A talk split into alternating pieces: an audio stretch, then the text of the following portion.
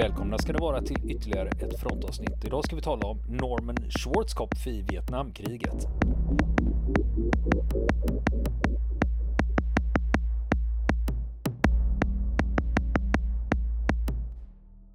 Hör du Niklas? General Norman Schwarzkopf. Ja, det var han med hårprodukterna va?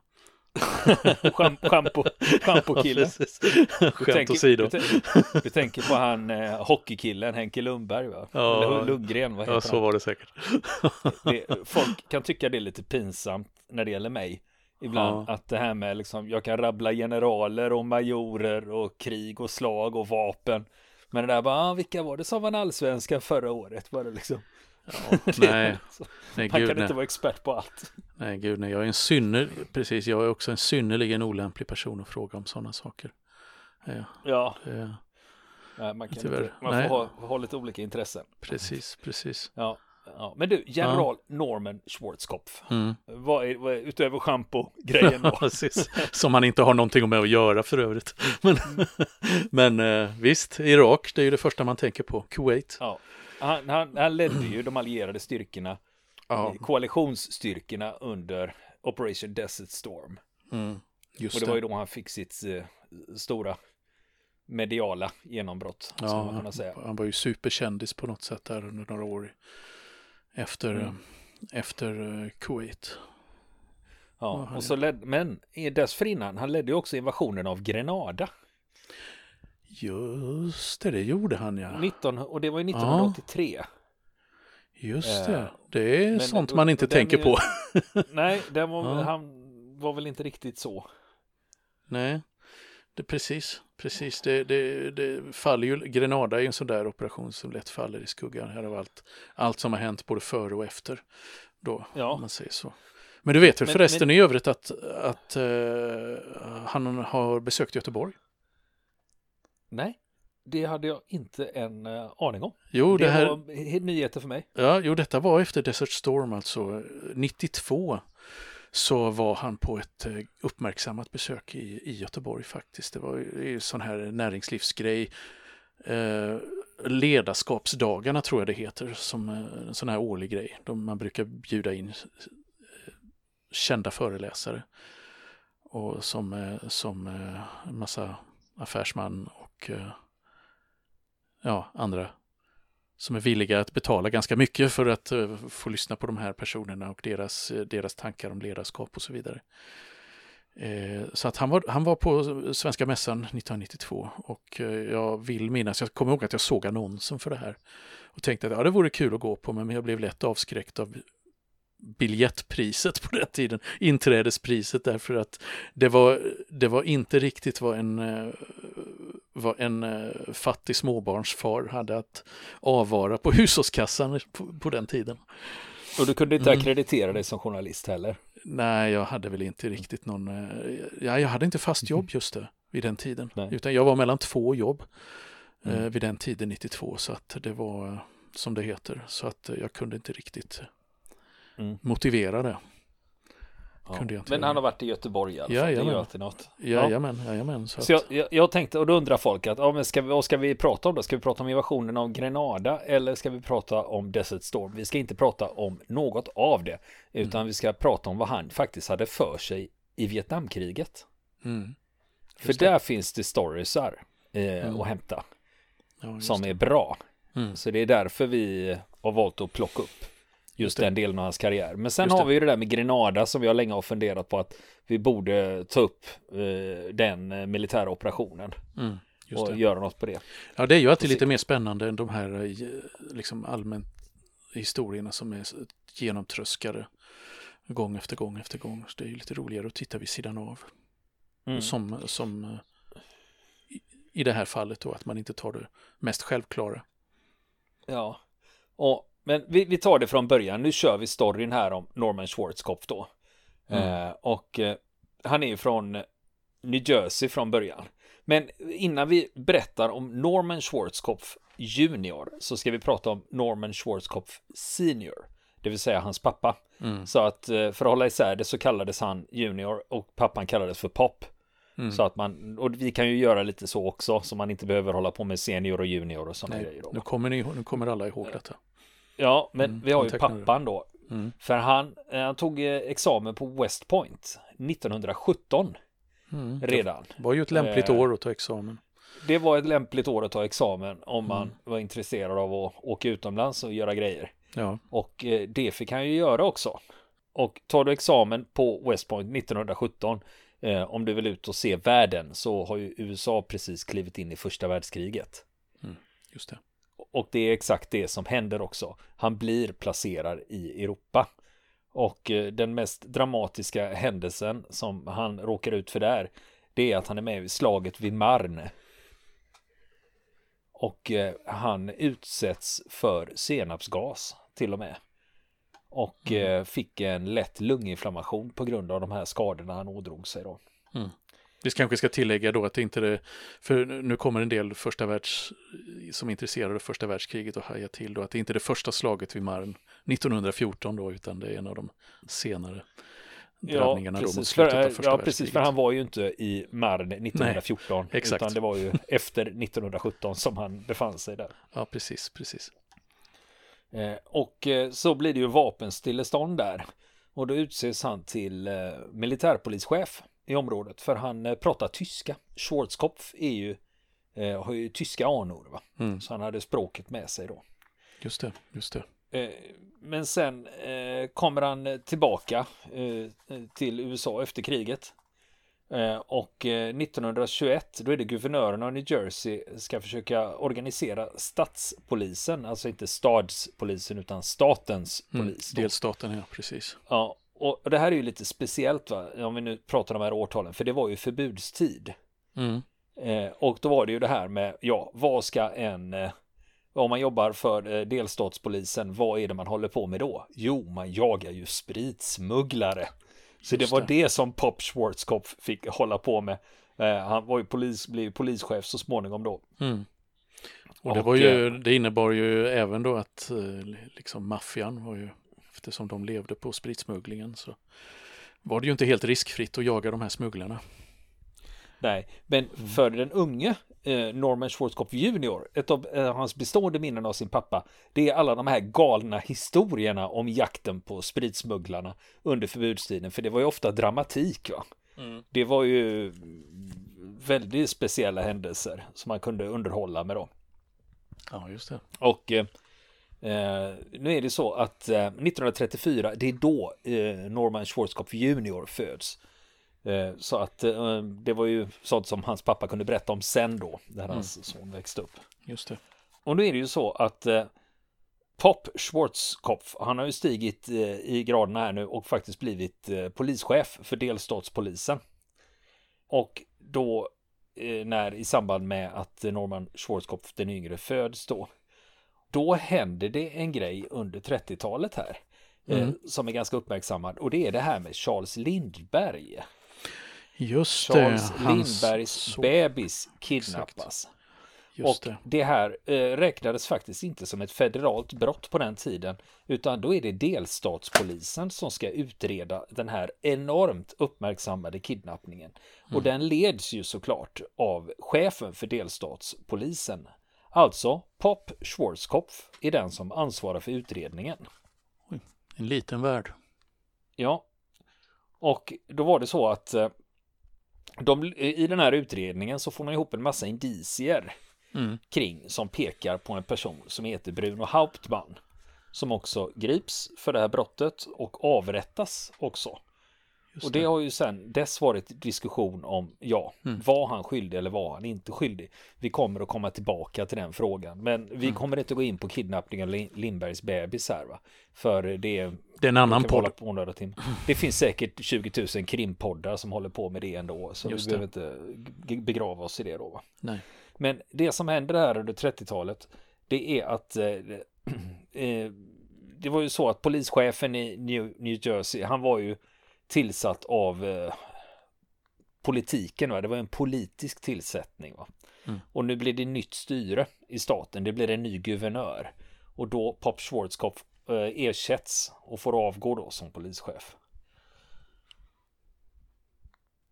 men om vi då ska fortsätta och bara knyta tillbaka till den här kontroversen kring eh, utredningen som le ledde fram till avrättningen av Bruno Hauptmann. Så var det så att eh, Pop Schwarzkopf hade kopior hemma på hela utredningen. Så när Norman Schwarzkopf sen blev äldre så läste han igenom hela utredningen och då blev han helt övertygad om att Bruno Hauptmann faktiskt var skyldig när han får läsa hela utredningen mm. själv. Mm. Och sen gjordes också en ny utredning mellan åren 1977 och 1981.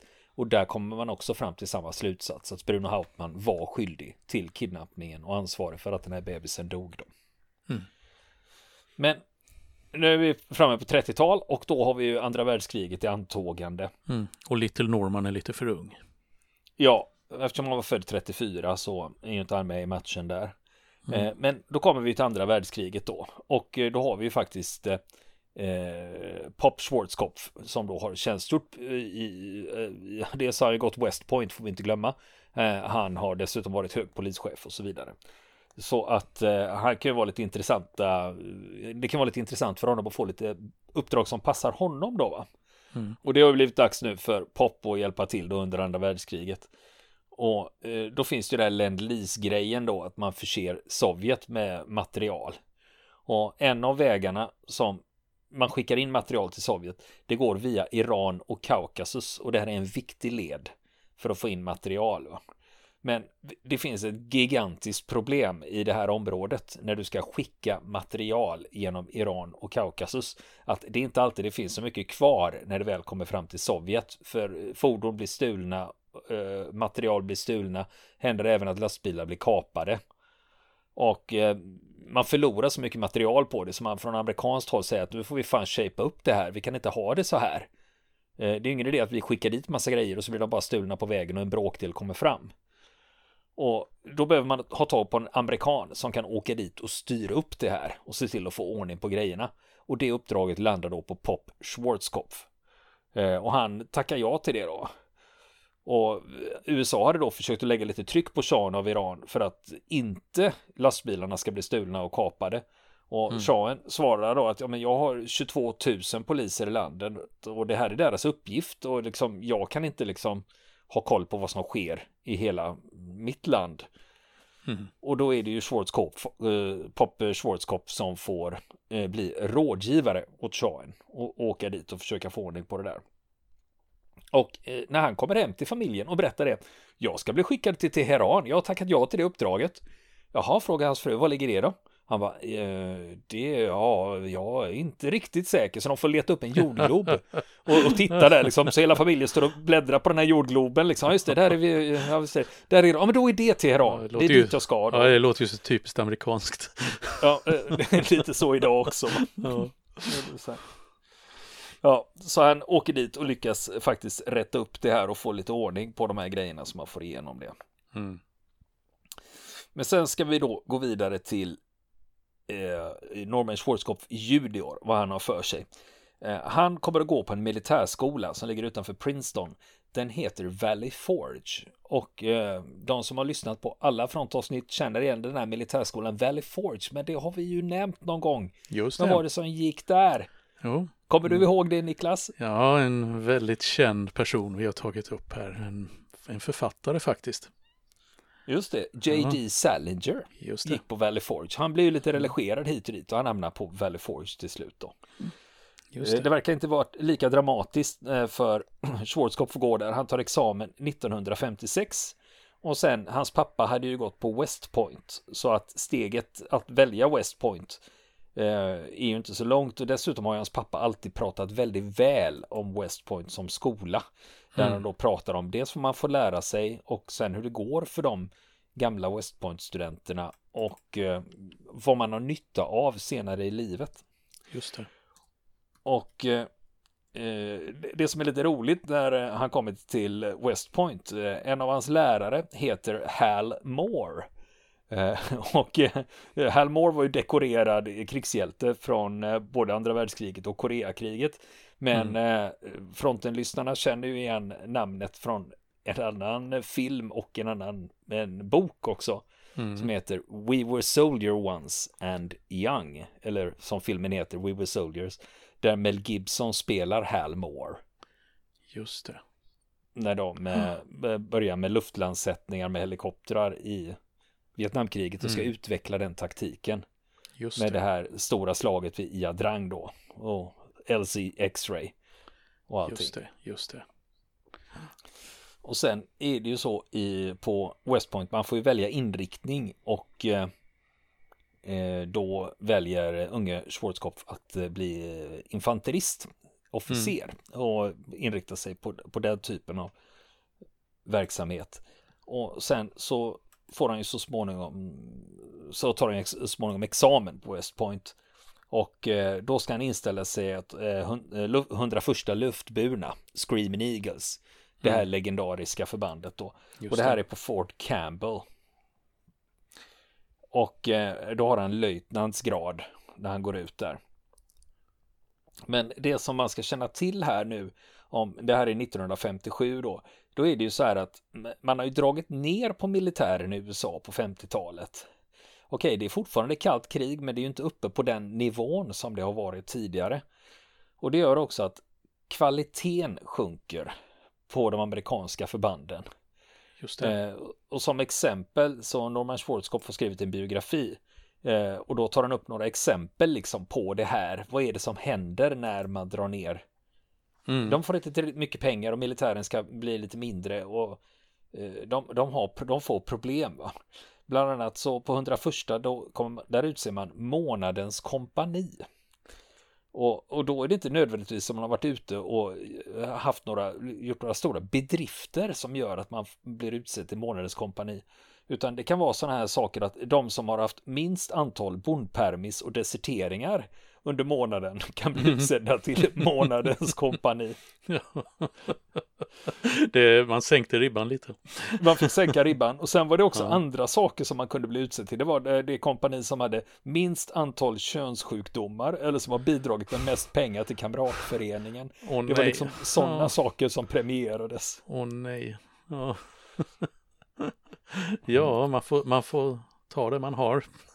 Ja, precis. Men, Ja. men sen har vi ju eh, det här med att eh, Norman Schwarzkopf, eh, han är ju där eh, Mm. fram till eh, juli 1959. Mm. Eh, då, blir, då får han ett nytt uppdrag. Han ska till Berlin i två år. För man har ju fortfarande militär närvaro i Västberlin. Ja, just det. Så han kommer, han kommer att vara där i två år. Och då blir han också befordrad till kapten. Mm. Men ja, så han gör klart sina två år där, 1959 till 1961 och sen ska han till Fort Benning i Georgia. Och då ska han ägna sig åt avancerad infanteritaktikutbildning. Och sen efter det året, när han har varit där, Fort Benning, då blir han erbjuden att gå en utbildning. Och det, det är en universitetsutbildning, det är University of Southern California. Eh, han ska ta en magister i mekanik och aeronautik. Och då tänker man Mm. mekanik och aeronautik, vad har det med militären att göra? Jo, Mm. inriktningen det är styrsystem för robotar. Just det, och det är ingen liten Det- grej. Nej, och då tänker vi liksom när i tiden det här ligger va? Mm. Att det här är ju på väldigt, väldigt hög nivå Just det. när man håller på att utveckla det här. Så han läser där och tar examen 1964, men han läser en extra termin. Eh, Och då, då är det en nymodighet som de har fått upp ögonen för och tänkte det här kanske är något eh, som man kanske skulle kunna ha användning av på sikt och det är datorer. Så, så han läser alltså datorteknik redan 1964. Ja, jag tänker hur stora datorerna var på den tiden. Ja. Ja. Men, men, sen, men sen efter det här då när han är färdig med sina fina universitetsutbildningar då ska han tillbaks till West Point och undervisa. Mm. Och dealen är då att han ska undervisa där i tre år. Men nu, jag sa att han tog examen 1964 så läser han en extra termin och sen kommer han tillbaks till West Point och ska vara där i tre år. Mm. Under tiden så eskalerar ju Vietnamkriget då under 1965. Just det. Och då är det ju så här att när det pågår ett krig någonstans och man är officer i amerikanska armén, då kan det ju vara intressant att försöka ta sig dit och ägna sig åt de saker man är utbildad för. Men eh, då hamnar han i ett tufft läge, va? för han vill ju gärna till Vietnam. Men det kan vara självmord för karriären och bryta avtalet. Han har ju ändå skrivit på att han ska undervisa på West Point i tre år. Så hur ska man göra det här utan att liksom haverera totalt? Men då är det så att den delen av West Point som han jobbar på, de gör en omorganisation så de har ett överskott av officerare för tillfället. Så att eh, då tänker han att det kan ju finnas en möjlighet då att det finns en viss övertalighet. Då kanske jag kan liksom avvaras. Ja. Så han går till chefen, sin chef och säger att jag skulle faktiskt vilja bli skickad till Vietnam. Mm. Om det går att lösa på något sätt utan att det blir för mycket hard feelings. Och få svaret bara då, då, då får han svaret från chefen bara You son of a bitch! Jag ville till Korea men då släppte mig fan mig inte härifrån. Men jag ska se till att du kommer iväg. Men då är kravet att du får återvända om ett år och då ska du komma hit och så ska du göra dina återstående år. Ja. Så då är det Goodbye darling, hello Vietnam blir det nu då. Just det. och sen ska, han, sen ska han ju iväg då eh, till Vietnam 1965 och eh, han är på Travis Air Force Base. Och då springer mm. han på en gammal klasskompis från West Point som heter John Snodgrass. Och de sitter bredvid varandra på planet. Eh, mm -hmm. Hela vägen till Vietnam. Och eh, Schwarzkopf undrar ju då, du Snodgrass, vad ska du göra? Nej, jag ska jobba ihop med vietnameserna. Jaha, nej, jag, för Schwarzkopf ska ju själv eh, vara på stab då. Så han ska vistas inne i Saigon, inne i stan under ett år och ta fram matematiska datamodeller av kriget. Men, eh, men när han pratar med sin kompis Snodgrass då, då blir han ju lite, fan man kanske skulle försöka hitta något i fält istället. Så han går upp till Human Resources som det heter, HR eller personalavdelningen. Just det. Och säger att ja, det här med stabsarbete och göra datamodeller av kriget det är väl en sak, men jag skulle gärna vilja ha något fältarbete. Eh, mm. Och då så säger de att ah, ja, vi har ju en grej här. För man har ju det här med amerikanska rådgivare som man knyter an till de Vietnam, sydvietnamesiska förbanden. Mm. Och Arvin kallas ju de. ARVN. Just det. Army of Republic of Vietnam.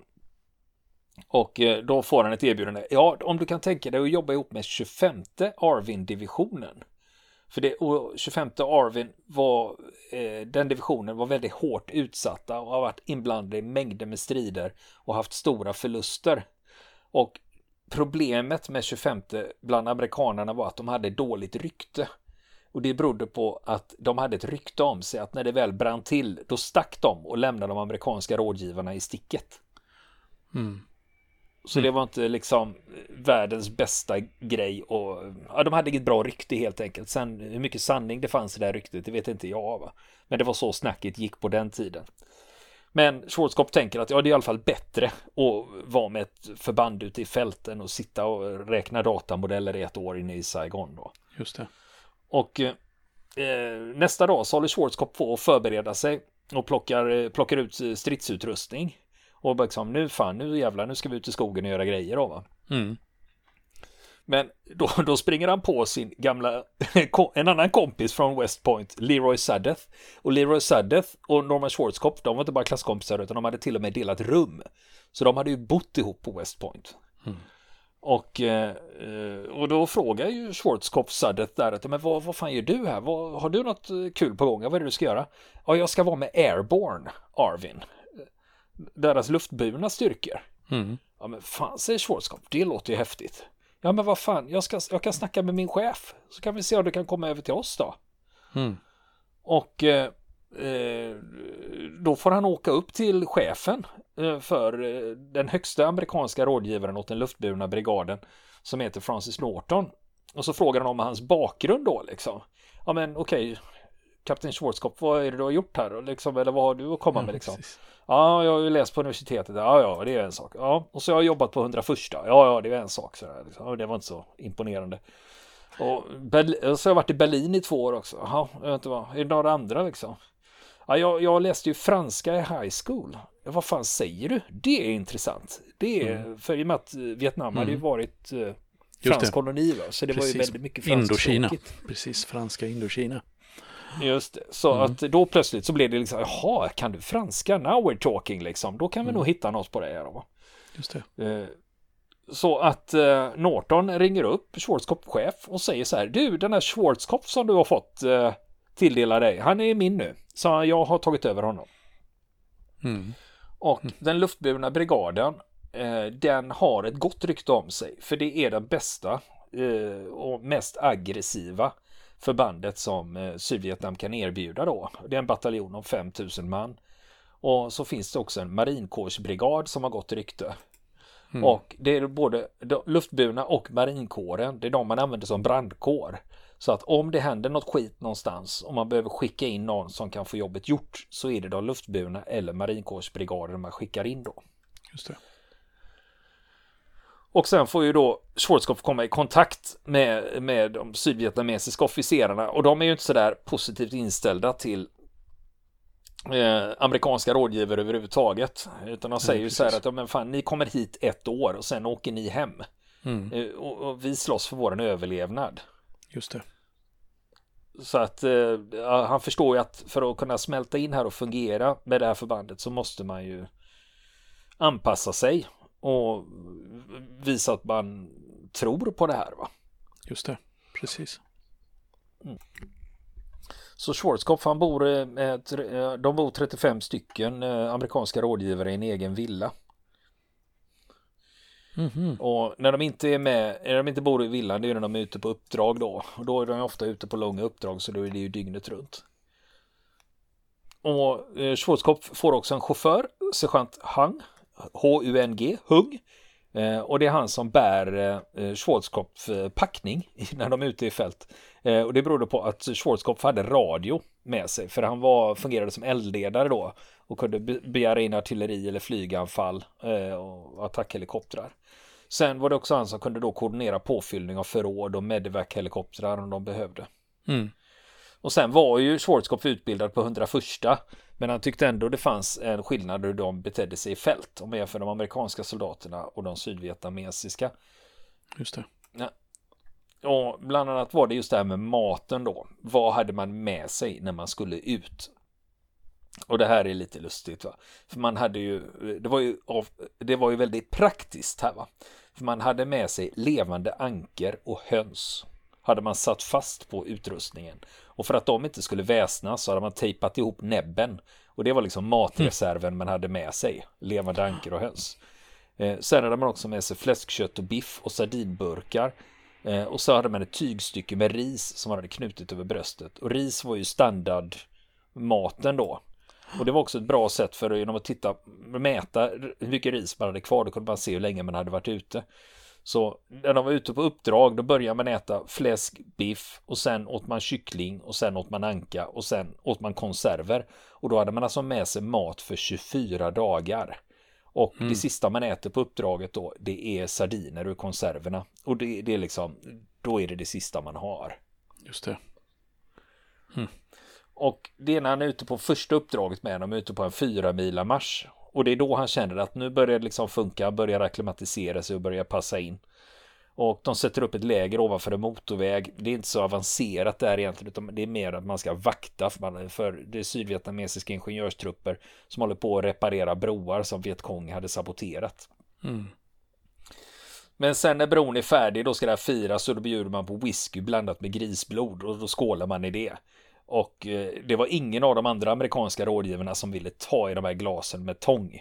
Men Schwarzkopf fattade direkt att men här är ett sätt att liksom visa att jag har anpassat mig. Så Mm. att eh, han, han drar de här shottarna då. Han sveper de här glasen utan att tveka.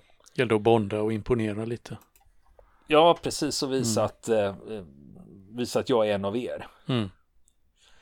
Eh, vi kommer att sluta det här avsnittet nu för eh, i nästa avsnitt så kommer vi att gå in på ett av de eh, tuffare uppdragen som Schwarzkopf var med på. Så vi kommer att avrunda här och nästa vecka kommer vi höra när de ska ut och undsätta en bas som är under belägring.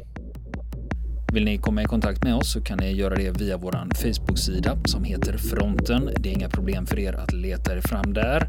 Eller också så mejlar ni på vår mejladress och det är frontenpodcast@gmail.com.